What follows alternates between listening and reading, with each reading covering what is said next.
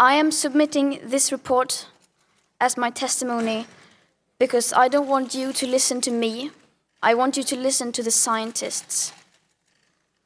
And I want you to unite behind the science. And then I want you to take real action. Uh, Could you expand on why it's so important to listen to the science? Just such a thing that we should be taking for granted that we listen to the current best available united science. It's just something that everyone should do. This is not political opinions, political views or my opinions. This is this is the science. This is the science. Why should we listen to science? Because it's, it's science. Alltså hon, jag är övertygad om att inom no- några år så kommer man bygga statyer av henne. Ja. Jag är så jävla bortblåst. Det här var bara en sak. Har du sett talet när hon talar inför hela, Ja, den har jag sett. alltså, helvete. Jag vet inte vad det är, men någonting får mig alltid att tänka på Astrid Lindgren. När jag, jag vet inte varför jag om någon anledning kopplar ihop Greta Thunberg med Astrid Lindgren. Ja. Jag tror jag har jag tror, jag tror jag alltid får känslan av att hon, det är som att hon kommer ur en Astrid Lindgren-bok.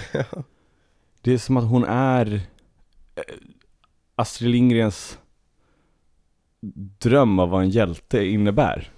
Och hur i helvete vuxna män och kvinnor kan höra en 16-årig människa prata om vetenskap och fakta och säga att det här är åt helvete, gör någonting.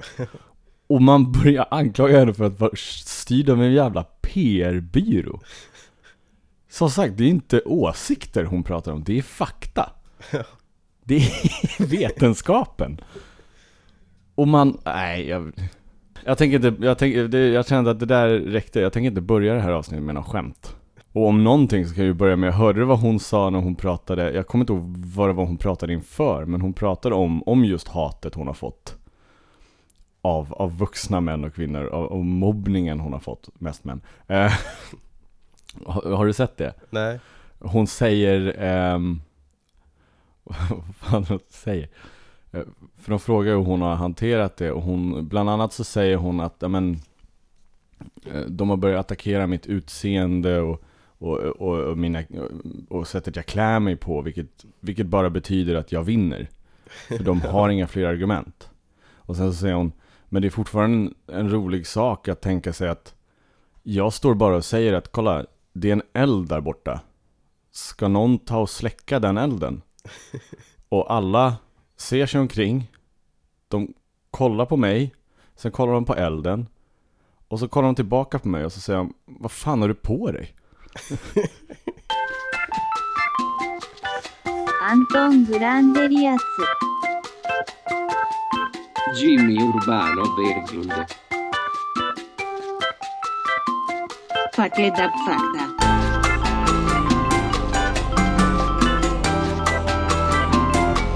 Fakta Fakta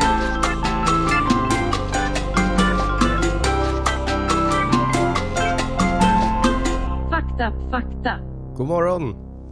God morgon! Eller god kväll, eller god middag. God lördag! God lördag! Och varmt välkommen till Fakta Fakta Podcast med eh, mig, Anton och Mig, Jimmy. Ja du, vi, eh, vi sitter och spelar in så tidigt nu Jimmy. Vi eh, provar en sak. Vi, vi- prövar en sak. Och det här, det kommer bli flummigt. Vi är båda väldigt trötta. Jag satt uppe till 11 i natt och skrev det här avsnittet och nu sitter vi här klockan sex på morgonen och spelar in. Hur, hur mår du Jimmy? Du, är- du är lite krasslig. Jag är lite förkyld men eh, annars mår jag bra nu. Underbart. Har du gjort något speciellt sen sist vi sågs? Eh, jag har varit eh, förkyld. Jag har provat på det här.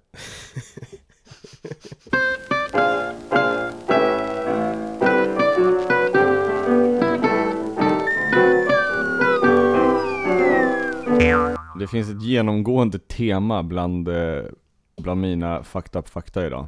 Mm -hmm. Folk som har dött på konstiga sätt. Så det är en ganska Fan, Okej. Alltså det är fan hemskt. ja. eh, jag börjar med eh, Den döde ryttaren. Se om du har hört talas om det här. Eh, år 1923 så vann jockeyn Frank Hayes en galopp efter sin död. Han fick en hjärtattack halvvägs genom loppet, men, men stannade av någon anledning kvar i sadeln och hästen tog sig först in i mål. Den 35-åriga Frank Hayes, som egentligen inte var professionell eh, jockey, utan hästtränare och stallarbetare, och det här är så sorgligt, eh, han hade gått ner enormt mycket i vikt under väldigt kort tid. Han hade gått ner 64 kilo till 58 kilo på bara några dagar. För att klara viktgränsen för att få tävla. Och man tror att detta tillsammans med ruschen han måste ha fått av att vara i ledningen kan ha varit anledningen till att han fick en hjärtattack. Eh, åskådarna förstod inte att Hayes var död förrän de sprang fram till honom för att gratulera. Eh, Nintendo fyllde år här i veckan. Jaså? Ja du, 23 september. Jaha ja. Vet du hur mycket de fyllde då? Um, Nintendo startade väl någonstans på 1800-talet, 1880-talet eller något sånt där? De fyllde 130 år. De gjorde det? 1889 grundades de. 18, åh, och du trodde jag skulle bli förvånad. Som om jag inte har koll på min Nintendo. Som om jag inte vet att det är från 1880-talet, som jag precis nu sa, alldeles nyss där, precis innan du sa det. Precis då.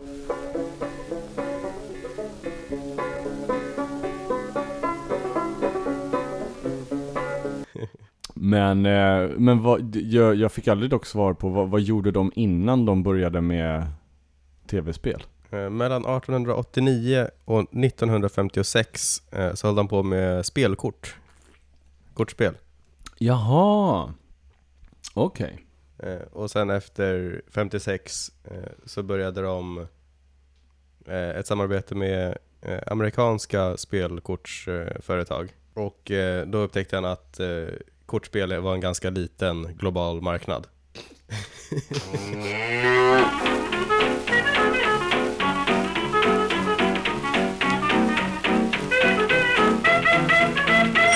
Jag, jag tänkte, jag kan, jag kan dra en sak också innan vi går vidare, det är en lite snabb sak. Men ehm, det här vet ju du om. I och för sig, för vi har ju använt den här händelsen eh, när du och jag har suttit och skrivit manus förut. Jaha ja. Nu så att du skriver filmmanus. Eh, men det här, ehm, jag tänkte ändå berätta det för dig. Jag ska berätta lite om Frank Gusenberg. Mhm. Alla hjärtans dag 14 februari 1929 så skedde en massaker i Chicago eh, som, kom, att kallas för Valentinmassakern. Fyra gangstrar, högst troligtvis anställda av Al Capone, gick utklädda till poliser in i ett garage där sju medlemmar av ett rivaliserande gäng höll till. Eh, därtill också en optiker. De fyra polisutklädda radade upp de andra sju mot väggen och sköt ihjäl dem. En av dem som sköts var Frank Tightlips Gusenberg. En känd torped åt The Northside Gang. Frank... Frank... ehm, Frank, Frank hade gjort sig förtjänt av smeknamnet Tightlips och var vida känd för att aldrig under några omständigheter prata med polisen. När polisen dök upp till brottsplatsen var Frank den enda som fortfarande var vid liv.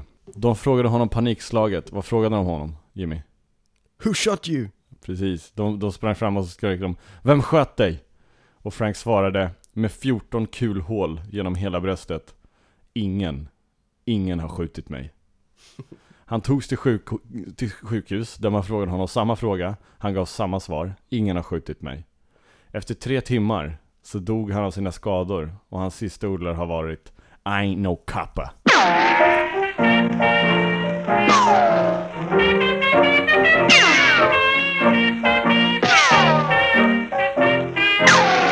Forskare vid namn King Lee säger att man ska krama fler träd. Han säger att eh, när något vidrör ett träd Ja, eh, så tror trädet att det blir eh, attackerat. Typ av insekter eller en hackspett som försöker hacka igenom. Eller, aha eh, och då utsänder den ämnen i självförsvar som ska få insekter och parasiter att ta sig bort. Ja. Men de här ämnena är nyttiga för människor. Det där hade inte träden räknat med. Nej. Eh, Så bland annat säger han att eh, om man vista, bara vistas i skogen, eh, för det förekommer ju naturligt från träden att de utsöndrar det här, Ja. eh, så eh, får det märkbara, eh, märkbart så förstärker det vårt immunförsvar och snabbar på vår självläkningsprocess i kroppen. Efter tre dagar av skogsvistelse. Av skogskramande. Och om man, eh, eh, han säger att det här är en ganska långvarig effekt. Så om man är i skogen tre dagar per månad ja. så behåller man den här förhöjda effektiviteten eh, för alltid. Har du, har du sett den här videon med han som har sex med naturen? Han var way ahead of you. Yep. Oj vad sensuellt. Eh, så han säger att eh, efter tre dagar i skogen så ska kropp, eller immunförsvarets mördarceller, eh, med hans ord, alltså ja, den delen av immunförsvaret som, som faktiskt eh, angriper en infektion, Mm. eh, ska ha ökat med 52% effektivitet efter tre dagar i skogen. Och han, han säger att det här är en eh, vana som eh, blir mer och mer framträdande i Japan. Är det därför de går ut i skogen och hänger sig? Nej, det där... Anton Grandelius. Till exempel är det många, eller i alla fall några företag som har börjat ha sina eh, möten ute i skogen.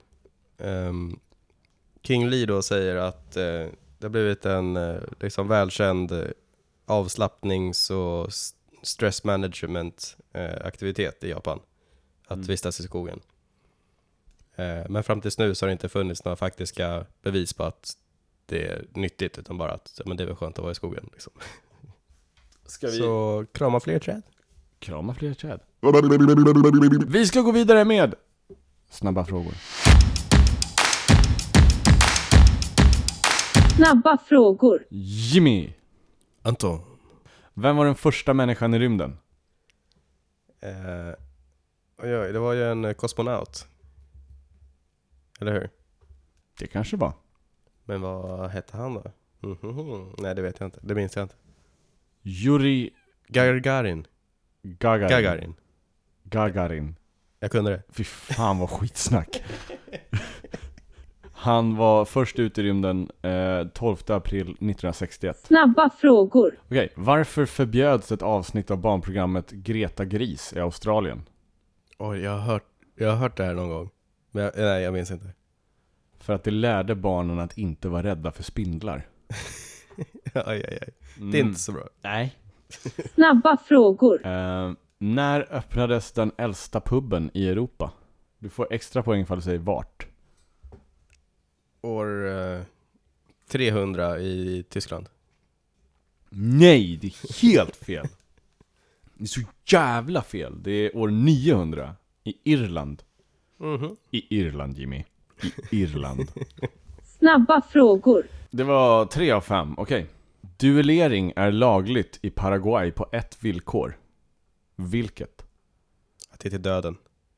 Ja, jo, eh, nej. det, det är, duellering till döden är lagligt i Paraguay på ett villkor och det är att bägge parter är registrerade bloddonatorer. Så man kan få ut något positivt av det hela. Japp, jag tycker det är fair enough. Ja, förhoppningsvis inte något positivt i blodet. Snabba frågor. Okej, och sista frågan. Vilken är den enda kontinenten på jorden utan reptiler eller ormar? Arktis. Arktis är inte en kontinent Jimmy. Antarktis. Antarktis är rätt! Och du hade fel. Så det... Inga poäng åt dig den här gången Jimmy, du är sämst! Du är sämst! Snabba frågor. Jag kan faktiskt inflika där och, alltså... Jag hade ingen aning om att Arktis inte är en kontinent. Ja, nej men jag, jag, jag blandar ihop eh, namnen hela tiden. Det är det för mig. Jo men... Men jag vet att den ena är ju bara is Ja, och den andra är ju mark under. jo men precis. Antarktis är ju en kontinent. Ja, Men och det är Ark- Sydpolen. Precis, jag hade ingen aning om att Arktis, det är inte en kontinent eller ens is. Det räknas inte som landmassa alls, det är ett hav. Ja. Det fick jag lära mig förra veckan. Det Du suger. jag. Ja, jag suger. Men det visste inte. Alla filmer visar ju att Nordpolen är en plats du kan åka till där, där tomten bor. Och nu får jag veta att tomten finns inte, men inte ens Nordpolen finns, Jimmy. Jag hade ingen aning.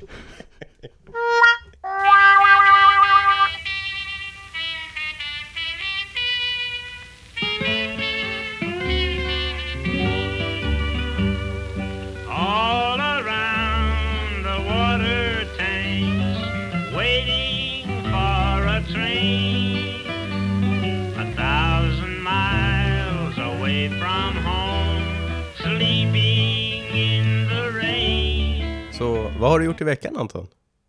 Ehm, jag har försökt laga min bil. Ja, vad fan. Den, den vill inte starta. Det är symptomen. Kan du, kan du ge mig en diagnos? Det kan väl bero på en eh, rad saker. Ja, det, det kan bero på massa saker. Typ att eh, du är chauffören. Typ, ja det också. Fuck you. Nej, nej men det är, ja det är för jävligt. Men eh, det har varit min vecka i eh, ett nötskal. Jag hatar kollektivtrafik i mig. Jag hatar den. Och jag vet att jag inte borde köra bil. Men gud. Så skaffa dig en Tesla. Ja, sure. Det, det är lite svårt när man bor utanför stan eh, och inte har pengar. Så jag skaffar en jävla elbil. Bygg ut kollektivtrafiken för i helvete. Ni hör mig. Ni vet vilka ni är. Bygg ut kollektivtrafiken.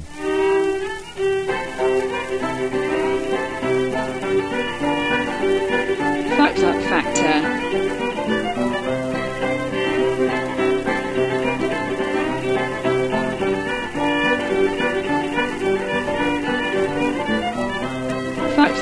Factor. Eh, det är ju nu när vi sitter här och spelar in det här, är det ju 26 september. Det här kommer släppas 28 på lördag. Mm. 20 september Jimmy, Mm. så hände det. Vad händer då? Det vi alla väntat på. Sen april. Jag kommer inte ihåg när, när det började. Vad händer då? Från 19 september till 22 september så dök det upp 3000 människor på Area 51. Utanför Area 51, är värt att poängtera. Eh, av hur, hur många var det som hade gillat? Det var ju över... Mer än två miljoner eh, hade svarat eh, som eh, eh, going to. Av, av två miljoner så dök 3000 människor upp. Eh, och vad det verkar som ganska fredligt och mysigt och trevligt. Ser det ser det ut som. Mm. Ser mer ut som en liten eh, nördfestival. Det står här att två musikfestivaler var planerade att ske samtidigt På Area 51. eh, i närheten. Utanför. Alien Stock skulle hållas i Nevada. och eh, Storm Area 51 Base Camp skulle också, också på en plats i Nevada. Var det också en musikfestival? ja. Ja, herregud. Ja, men det var, det var ändå, vad jag har sett av det så såg det ganska fint ut. Det var Mm. många poliser där, men de var ändå eh, trevliga och snälla och tyckte det hela var ganska roligt. Folk betedde sig eh, vänligt. Eh, inte många, de, fan, de sprang runt och övade på sina Naruto runs vad det ser ut som. Det enda jag har sett, om det är eh, så ett klipp, ett kort, så några sekunders klipp bara, Ja. eh, på typ Reddit tror jag. Det är en reporter som står och pratar eh, framför Area 51 och ser någon som springer förbi bakom i Naruto Run på TV. Ehm, nej men det, det, såg, det såg ut, med undantag från två, vad var det, holländska youtubers eller vad det var? Som hade lyckats ta sig ganska långt in i Area 51 innan de greps. Två personer arresterade. Ja men jag tror det var dem. Eh, en Fast för... det, det var innan. Det var typ Okej. en, en vecka innan det här. Alltså, on the day of the event uh, one arrest was made for trespassing and one for alcohol related reasons. Ja, ja. Nej men överlag så det såg ut att gå ganska väl till. Så det var lite tråkigt. Man hade ju velat veta vad de hade gömt där inne. Ja. Jag hade ju velat veta ifall Bob Lazar hade rätt. Eller inte. Var han med? Ja, precis. Om han stod där längst fram och skrek Storm Area 51.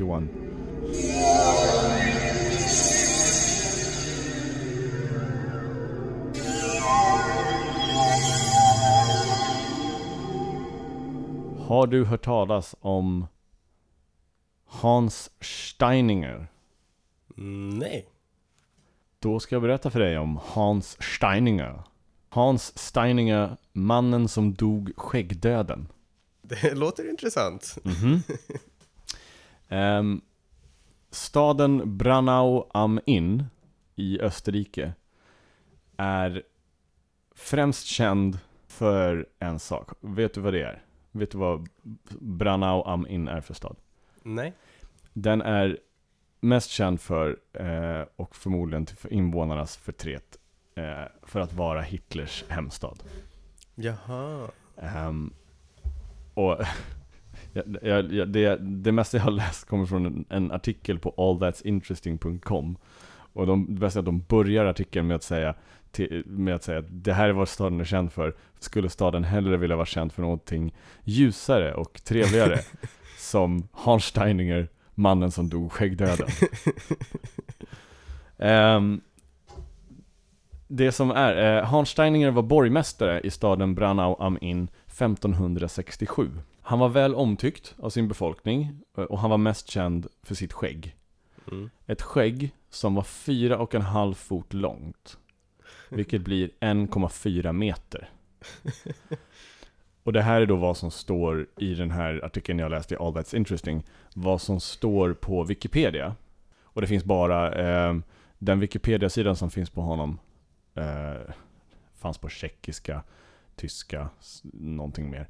Ehm, men, men tyska är väl det främsta, det var det jag kunde översätta.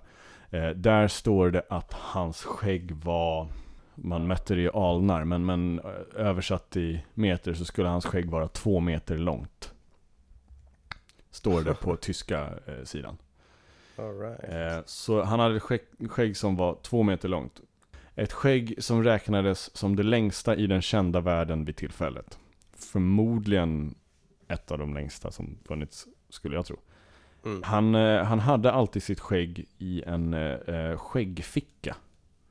Som han bar med sig. Ja, Som han hade stoppat ner i för att det inte skulle smutsigt.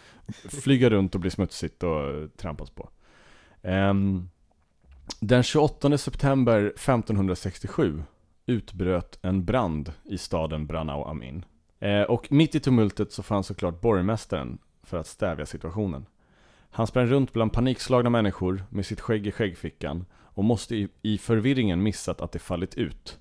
Han stod ovanför en trappuppgång och råkade trampa på sitt skägg. Snubblade och föll ner för trapporna och bröt nacken. Åh nej. Eh, men det, det, det, är lite, det är lite fucked up. Eh, men det som jag tycker är mest fucked up med det här, det är att eh, stadens invånare, de uppförde en staty av sin borgmästare och innan han begravdes så rakade man av, man av hans skägg för att lägga det i en glasbehållare eh, och spara som familjerelik.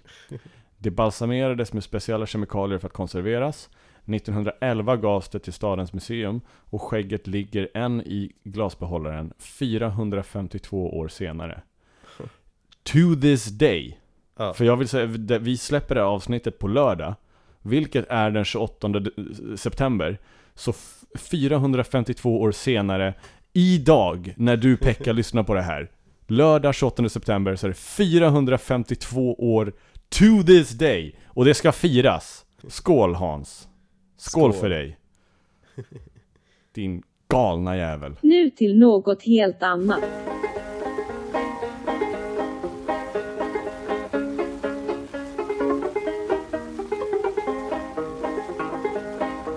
Pröva en sak. God morgon!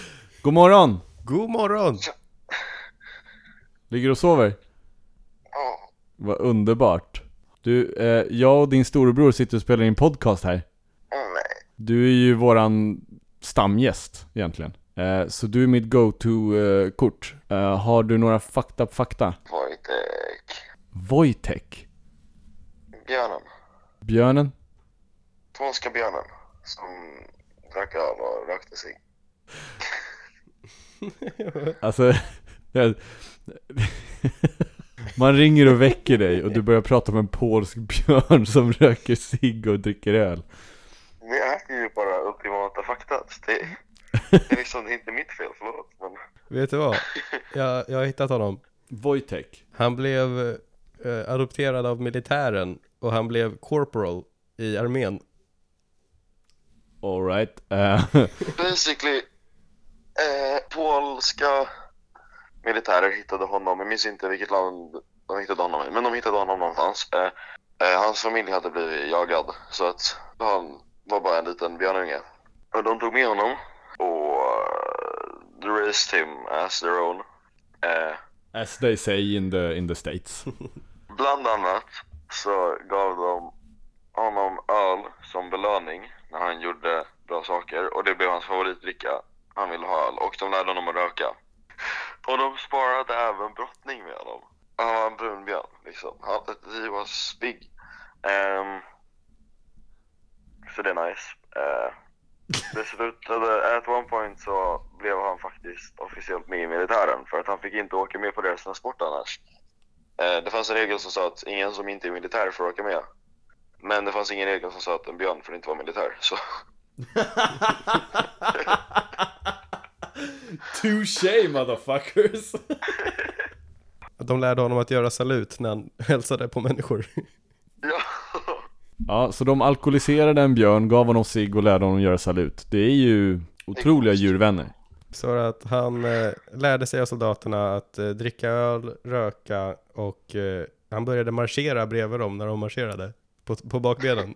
Marscherade han på bakbenen? Ja, bredvid armén.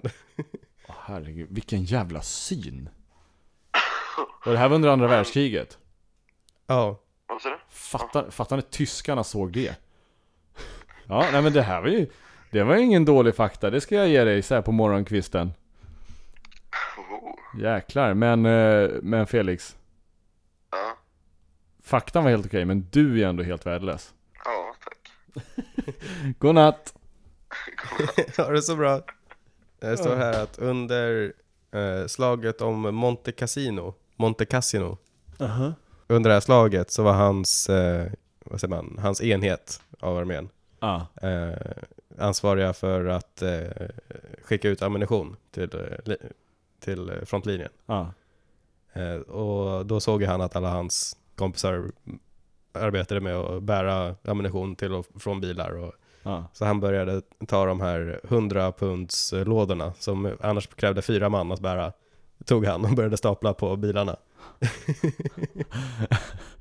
och det var hans roll i det här slaget som eh, eh förtjänade honom eh, en, eh, eh, att få rangen korporal.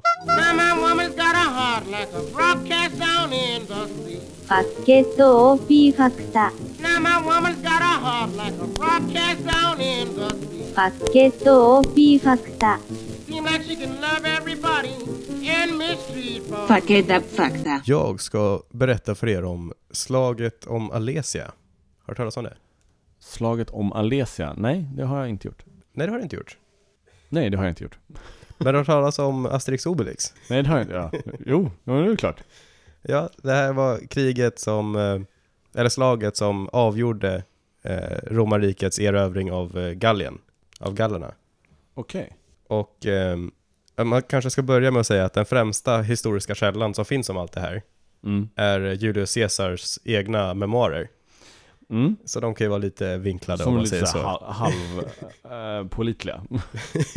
Han kan väl inte alls eh, tänkas vara lite opålitlig eller försöka vara lite extra Eh, framstående i sina egna memoarer. nej, jag skulle säga att de, han är den mest pålitliga källan om sig själv. Ja, precis. På, på ett sätt. Ja. Han var ju där. Men ja, i stort sett alla senare källor Mm. använder ha- hans verk som källor. Okej. Så det går inte att komma undan hans, eh, vad han har sagt om det här. Så det är, lite som, det är lite som Bibeln. Ja. eh, men ja, år 58 före vår tidräkning Mm. började Julius Caesar erövra Gallen. Mm. Gallien. Gallen. Hur säger man? Gallien? Gall Gaiano. gallerna. Gallerna. Ja, gallerna. Eh, och enligt hans egna memoarer då eh, så startade han den här kampanjen för, eh, i förebyggande syfte. För gallerna har ju till och från attackerat romarriket. Så han säger att förr eller senare så kommer de ju attackera oss igen. Så jag tänker att om vi dödar dem nu först så är det ju inget problem. Men eh, nutida eh, historiker tror mer att han försökte helt enkelt hitta något att erövra för att få tag på lite pengar och ära. För han var väldigt skuldsatt innan det här. Ja. Och efter det här kriget så var han ju väldigt berömd och väldigt rik. Mhm. Och antagligen var det till och med, det var inte ens gallerna han hade tänkt slåss mot från början antagligen. Utan eh, just när han skulle, han blev utvald till eh, prokonsul, en titel, Ja. över två provinser i romarriket. Eh, och fick då eh, vara general över deras arméer. Ja. Och precis efter det så dog en man som var prokonsul över en tredje eh, provins. Och den provinsen gick också över till Caesar, Julius. Mhm. Så han fick mer än vad man i vanliga fall får när man blir prokonsul. Han fick en extra provins. Ja. Och i vanliga fall var ett prokonsulat, det var en titel man fick ha i ett år. Ja, Eh, men, men Julius Caesar behöll den i fem år, som ingen hade gjort tidigare. såklart. Mannen som tog bort demokratin i, i romarriket. Ja, Avsatte senaten och blev enväldig härskare. Ja. Jag, jag är inte så förvånad. Eh, men ja, i alla fall, när, precis när han hade fått eh, de här titlarna då, då Ja. så var det en, eh, några av de gallerska eh, stammarna, några av dem var allierade med romarriket. Och eh, en av dem kommer och ber om hjälp, ber Caesar om hjälp. Ja. För att de blir attackerade av eh, eh, germanerna, eh, nordligare stammar. ja. Tyskland. Och, ja, precis. Eh, men alla de här tillhör ju liksom kelt-stammarna. Ja. Eh, och det är också en sak, man har alltid sagt att det är stammar. Men eh, på mer moderna historiker börjar säga att det är mer som stater. Att de är lite mer, Ja, de var lite större. ja precis, och inte, att de var lite mer civiliserade om man säger så, än vad man har antagit tidigare. Ja. Framförallt de som var nära allierade med romarriket hade ju kunnat vara Rom. I hur de, de styrdes antagligen på liknande sätt och hade en senat och sådär. Ja. Men i alla fall så, eh, de här ber romarriket om hjälp. Eh, och deras folk eh, börjar fly genom hela Gallien och vill ha tillträde för att fly igenom hans romerska provins. Ja. Men han nekar. Han säger tvärnej. Och de som försöker gå över ändå börjar han eh, slakta. När de korsar en eh, flod. Okej. Alltså av de gallerna som han skulle hjälpa. Ja, Eller som bad de, hjälp. vill, de vill fly genom romarriket. Och han bara nej. Ja, här får ni inte komma förbi.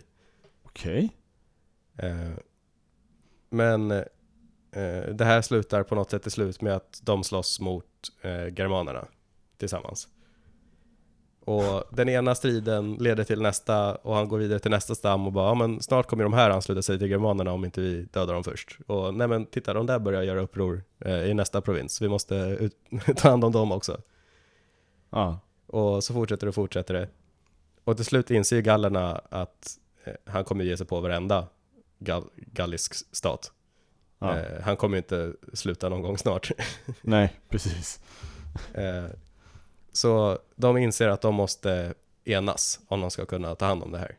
Ja. Så för första gången någonsin enas alla galliska stammar eller stater under en kung. Eh, Vercingetorix hette han. Vercingetorix. Eller Ver, Vercingetorix, Vercingetorix, lite olika stavningar och uttalningar. Men eh, Vercingetorix kommer jag säga. Men han hette X. Han heter X. Jag trodde det var någonting man hade, bara hade hittat på till Asterix och Obelix. Nej, det, är- det är väldigt sådana såna namn. De hette så alltså? Okej. Nu känner jag mig lite, eh, lite korkad igen. Okej, fan vad coolt. Eh, Ja. Ver, ver, Vercingetorix. Ja, Alright. han blev utsedd till eh, King of den the North. gemensamma kungen. Ja. The King Beyond the Wall. Yes. Och han övertalar alla stammar, eller stater, att eh, vi måste överge våra städer.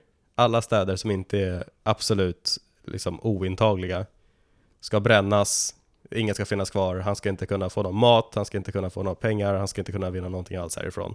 Ja. Så bränn all skit, vi samlar allt, vi samlar oss i de städerna vi verkligen kan försvara och som är starka. Ja. Men han hade ju precis blivit vald till kung, så alla vill ju inte bränna ner sin eh, hemstad, liksom, bara för att han säger det. Och han brände inte ner sin egen hemstad. Men antagligen ansåg väl han att den var lätt försvarlig. Men Ja. eh, ja, så han, Caesar lyckades ändå ta över många av de här städerna som de inte ville bränna ner. Ja. Men slutligen handlar allting om Alesia, staden där Vercingetorix har, eh, efter ett eh, tidigare slag, har han flytt till den staden. Ja. Eh, och eh, det är en stad som är på en höjd, staden är på en kulle. Och på två sidor av kullen är det en flod. Och den sista är en klippa, så det finns bara en sida man kan gå upp för. Okej, så vä- väldigt lätt försvarlig. Ja. Eh, och då bestämmer sig Caesar, Julius Caesar, för att han ska belägra staden. Ja. Så han bygger en mur runt hela staden. För Okej. romarna var ju väldigt eh, duktiga på att bygga fort och murar, väldigt effektiva. Ja. Varje kväll när de slog läger så satte de inte upp tält, utan de byggde ett fort varje kväll. Aha. Eh, med vallgrav och pålar och ja, varje kväll gjorde de så. Ja. Så här byggde de en eh, eh, mur runt hela staden, 16 kilometer lång. Oj. Jävlar. Men innan de är helt klara med det här så lyckas Vercingetorix eh, skicka ut eh, sändebud och be om förstärkningar. Ja. Eh, och eh, eh, Julius får reda på det, så han vet att det kommer komma förstärkningar. Ja. Eh, så vad gör man då? Man är ju ganska sårbar om man belägrar en stad Ja. och det kommer en ny armé. Men om man är Julius Caesar, vet du vad man gör då? Man bygger en ännu större mur runt om den mur man redan har byggt åt andra hållet.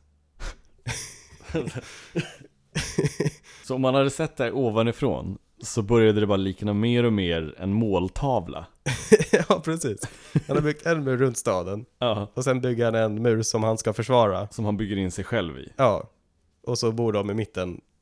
Och det är inte bara några små plank, utan det är liksom, Det är Murar. Alltså det är palissader. Ja, varje träpålar. 24 meter är det vakttorn.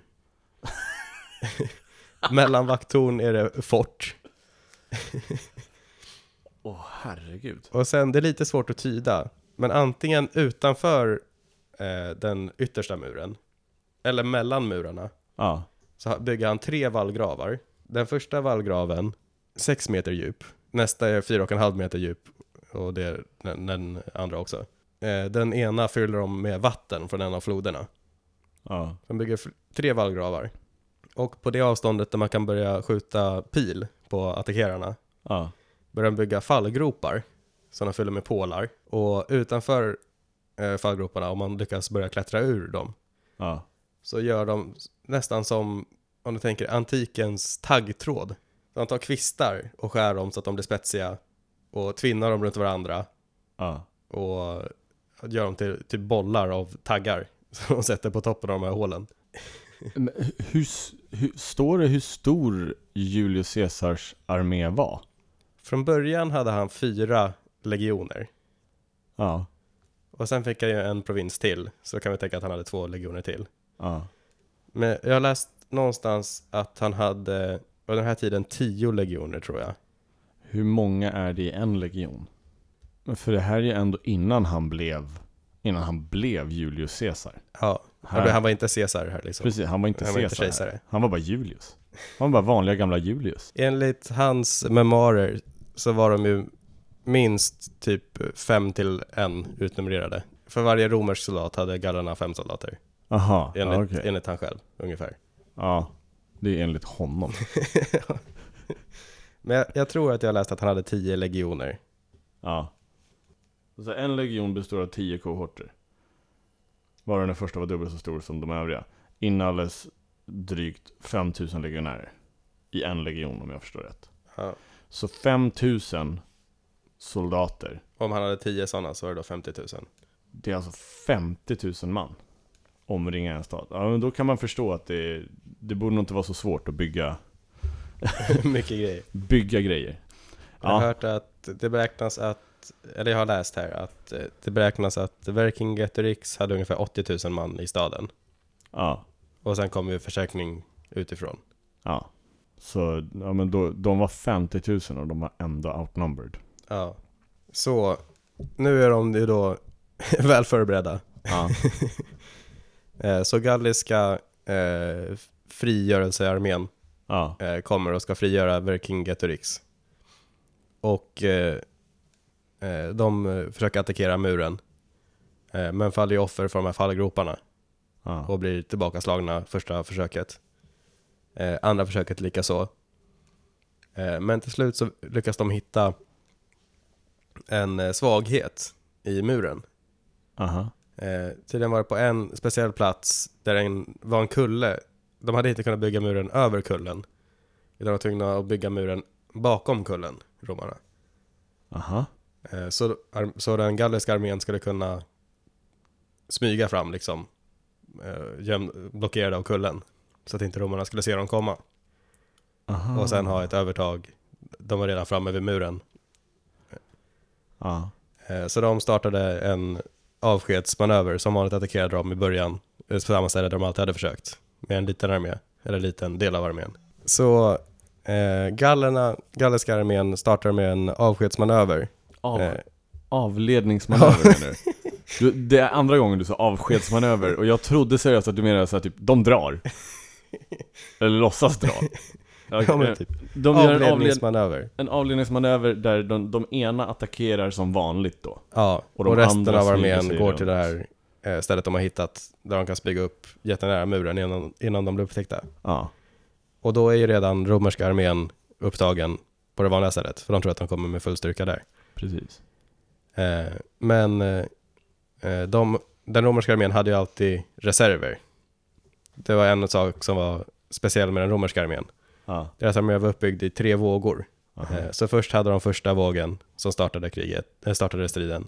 Ja. Och andra vågen var direkt bakom dem som stöd. Men den tredje vågen var liksom helt oengagerad. Ja. Så den kunde skickas vart den behövdes som mest. Eh, när som helst. Ja. Och eh, Caesar hade, var alltid, eller oftast, liksom längst bak. Han var inte en sån general som stred i främsta ledet liksom. Nej, Han var mer Tywin Lannister och satt längst bak och skickade män dit de behövdes. han var smart. det, ha- det hade jag också varit om jag, om jag, om jag hade chansen. Om jag hade möjligheten till det. Eh, så han kunde ändå skicka förstärkningar till det här eh, svaga stället. Ja. Eh, men till slut så lyckades nästan, eftersom när de attackerade där, Ja. när Vercingetorix ser att armén håller på att lyckas, då kommer han ut med sin armé och attackerar bakifrån också. Ja. Så de lyckas nästan besegra Caesar, tills enligt hans memoarer, han rycker in själv med de sista reserverna och lyckas eh, rädda dagen. Än en gång, det hade jag också skrivit ifall jag hade haft den möjligheten. Att själv skriva. Det är klart. Men han, innan det så ser han också till att eh, ge lite beröm till andra eh, viktiga, duktiga soldater. Aha. eh, som ska ha varit eh, väldigt liksom, viktiga för att romarriket inte skulle gå under. Ja. Eh, så som till exempel Krösus son, som var den rikaste mannen i romarriket. Hans son var tydligen väldigt viktig i, här, i den här striden. ja, just det, såklart. Men det slutar i alla fall med att de lyckas besegra gallerna. Mm. Eh, spoiler, romarriket vann. Det är inte så här det går till i Asterix och Obelix.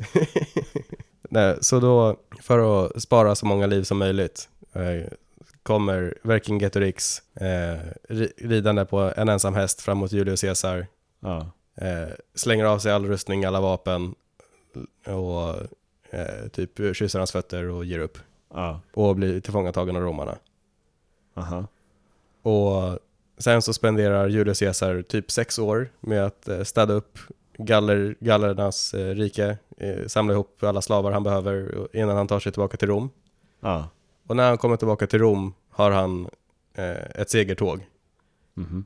där han håller galbat, äh, Galbatorix, Vercingetorix Ja. i kedjor bakom sin häst sex år senare. Så han har haft honom fången i sex år. Drar honom genom, Roma, genom Rom i ett segertåg sex år senare.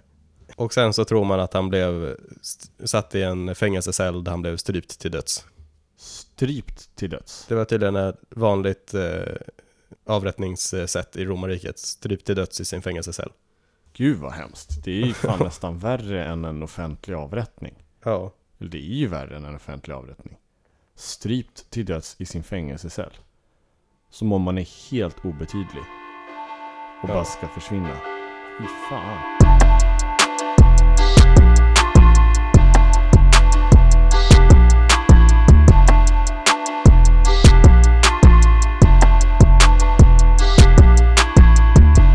För att ni lyssnade på oss ännu en gång. Eh, vi har haft kul i alla fall, hoppas att ni hade kul. Åh. Om ni håller koll på vår Facebook-sida, Fakta på fakta, så ser ni när vi släpper nya avsnitt. Yes. Om ni har något att säga till om, eller om, eh, om vi har gjort något fel helt enkelt, eller om eh, ni har någon fakta ni vill att vi tar upp, så kan ni kontakta vår mail som är, Uh, fufakta.gmail.com stämmer, Yes, och eh, eh, ta och kolla in eh, Facebook-sidan som sagt, för där, där lägger ju du upp alla våra källor också. jajamän. och nya avsnitt. Eh, och kolla in våran Instagram också, så våran nystartade Instagram, eh, Fakta på fakta. Ja, Där eh, kommer det upp lite grejer. Um, bara följ den. för det, det är så För- man gör. Följ den, för annars. Ses igen nästa lördag. Tack och hej! Tack och hej. Bye! Bye!